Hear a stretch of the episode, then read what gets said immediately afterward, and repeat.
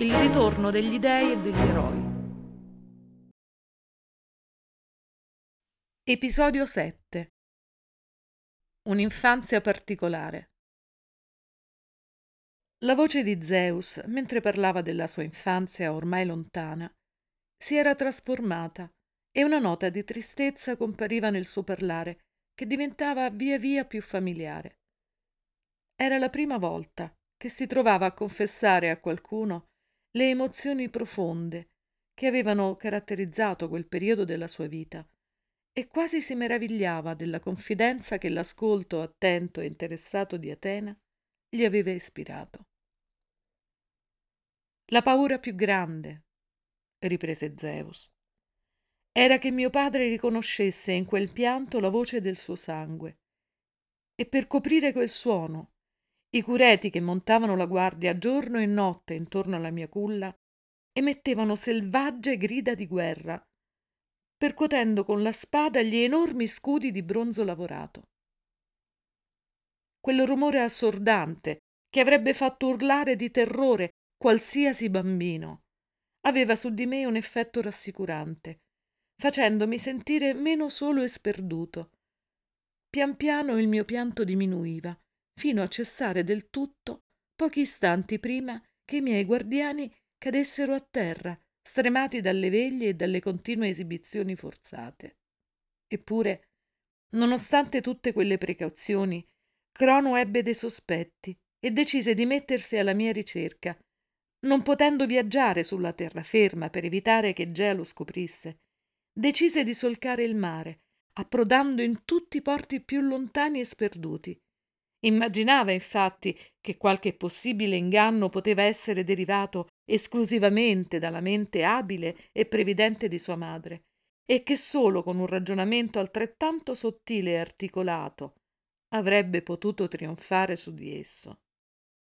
Quando Crono sbarcò sull'isola dove mi trovavo, ero ormai nel mio terzo anno di vita, cresciuto all'aria aperta in mezzo a spazi immensi e selvaggi.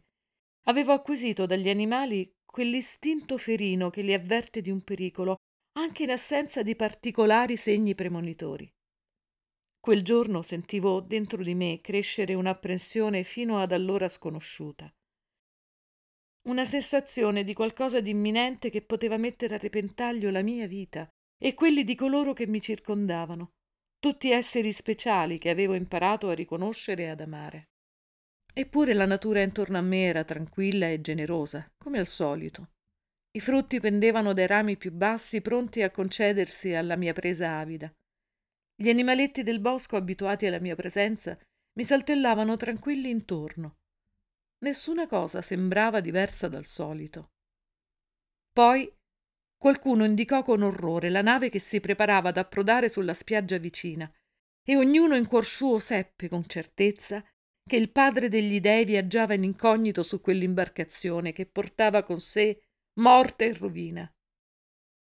Le dolci ninfe, contrariamente alle loro abitudini, piansero di disperazione all'idea della fine che mi era riservata, e il loro dolore spense il colore luminoso degli alberi e dei fiori. Solo i cureti non parteciparono ai loro lamenti, preparandosi a morire in mia difesa con orgogliosa dignità, sapevano di non poter nulla contro l'immortale forza di Crono, ma intendevano compiere il loro dovere fino in fondo.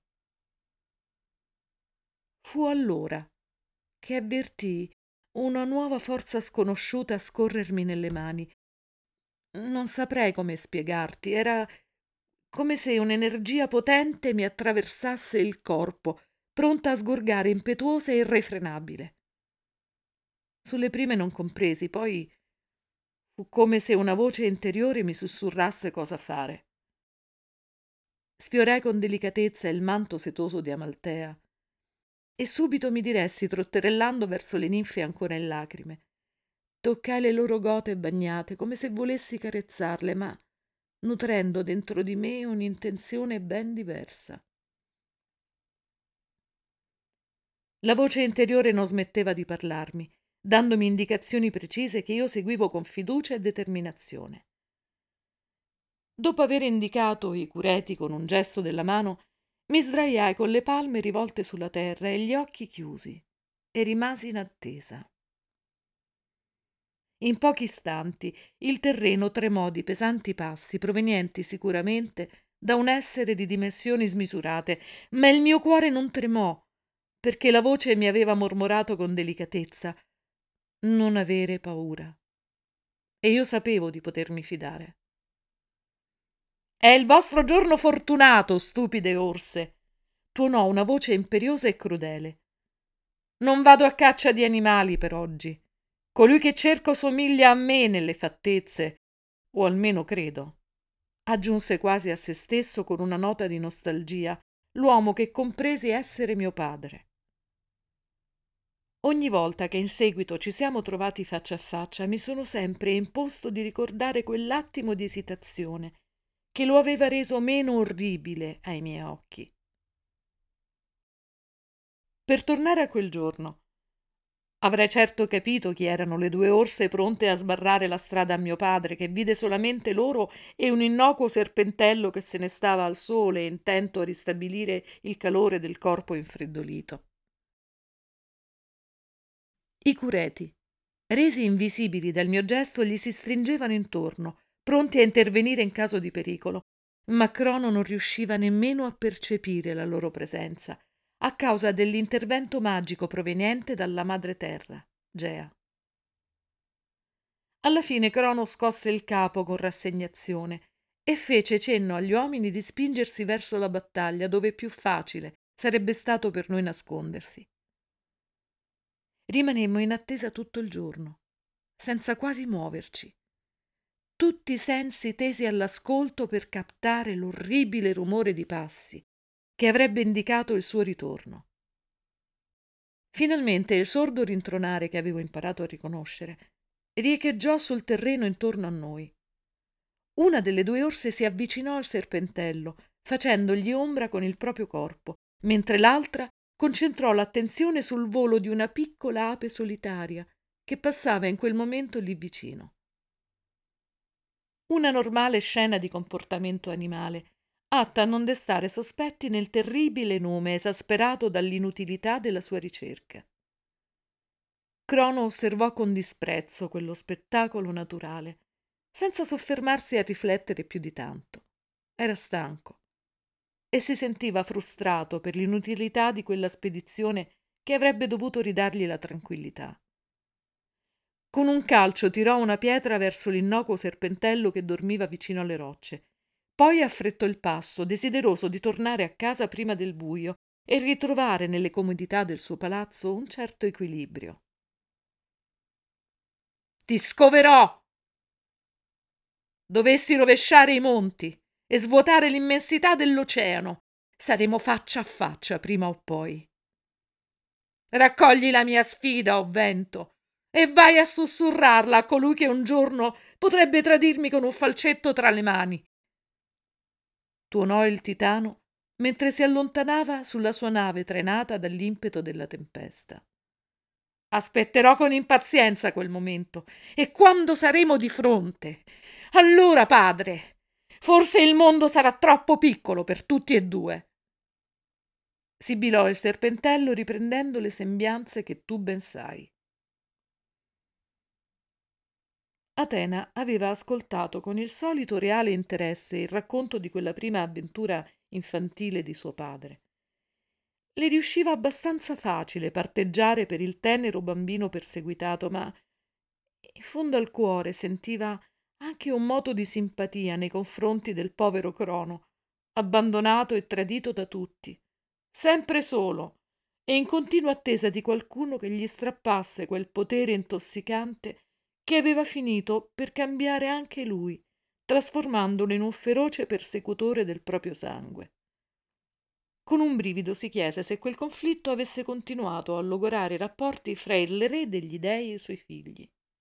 Si scoprì a pensare con un pizzico di paura e fissò i profondi occhi azzurri in quelli del genitore come per leggervi la risposta a quella silenziosa domanda. Tornato sulla nave, Crono urlò al vento tutta la stizza che provava per il fallimento della sua impresa. Qualcosa gli suggeriva di essere stato vittima di un raggiro, ma non riusciva a capire in quale modo fosse stato ingannato. Eppure sento che lui è qui, nascosto da qualche parte. Si prepara a carpirmi il potere ed anche a togliermi la vita, a tradimento come ho fatto io con mio padre. Crudele fato, che comandi su umani e dei, sono in debito con te, perché un giorno ho rinnegato il mio sangue e sono pronto a pagare per questo. Le erinni mi colpiranno. Ma fino a quel momento non mi arrenderò.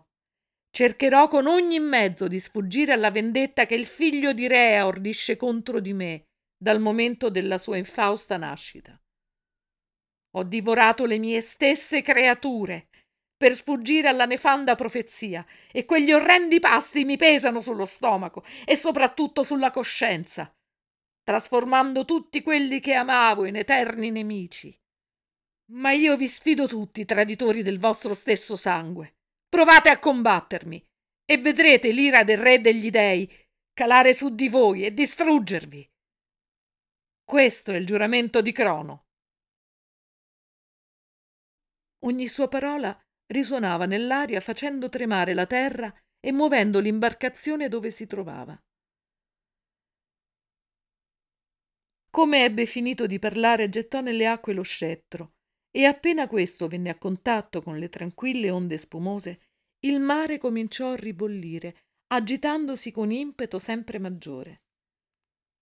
Un gorgo si avvolse ripetutamente su se stesso, aumentando di dimensione in modo del tutto innaturale, mentre tutti i venti sembravano scatenarsi colpendo alla cieca terra e mare, senza diminuire il violento impatto mortale. Gli abitanti dell'isola compresero che l'ira degli dei era su di loro e fuggirono terrorizzati davanti alla natura impietosa che li colpiva all'improvviso senza alcuna ragione apparente. A nulla valsero scongiuri e preghiere, Solo le lacrime di un bambino, tu sai chi, e riuscirono a placare la forza scatenata del vento, che si trasformò in brezza per asciugare le sue guance grassocce bagnate di pianto. Come un cagnolino devoto, l'uragano gli si accucciò accanto, muovendo con delicatezza le onde della spiaggia, che gli rambirono i piedi carezzevoli.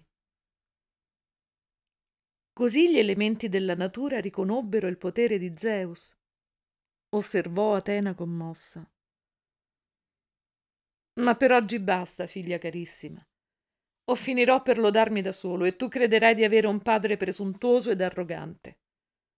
Aspetta la fine del mio racconto e poi potrai giudicarmi. Aggiunse sfiorandola con un rapido buffetto di complicità e allontanandosi con studiata regalità. Vecchio sbruffone, pensò Atena con affettuoso compiacimento. So già come finirà questa storia, non mi inganni, ma ti lascerò il piacere di raccontarla a modo tuo.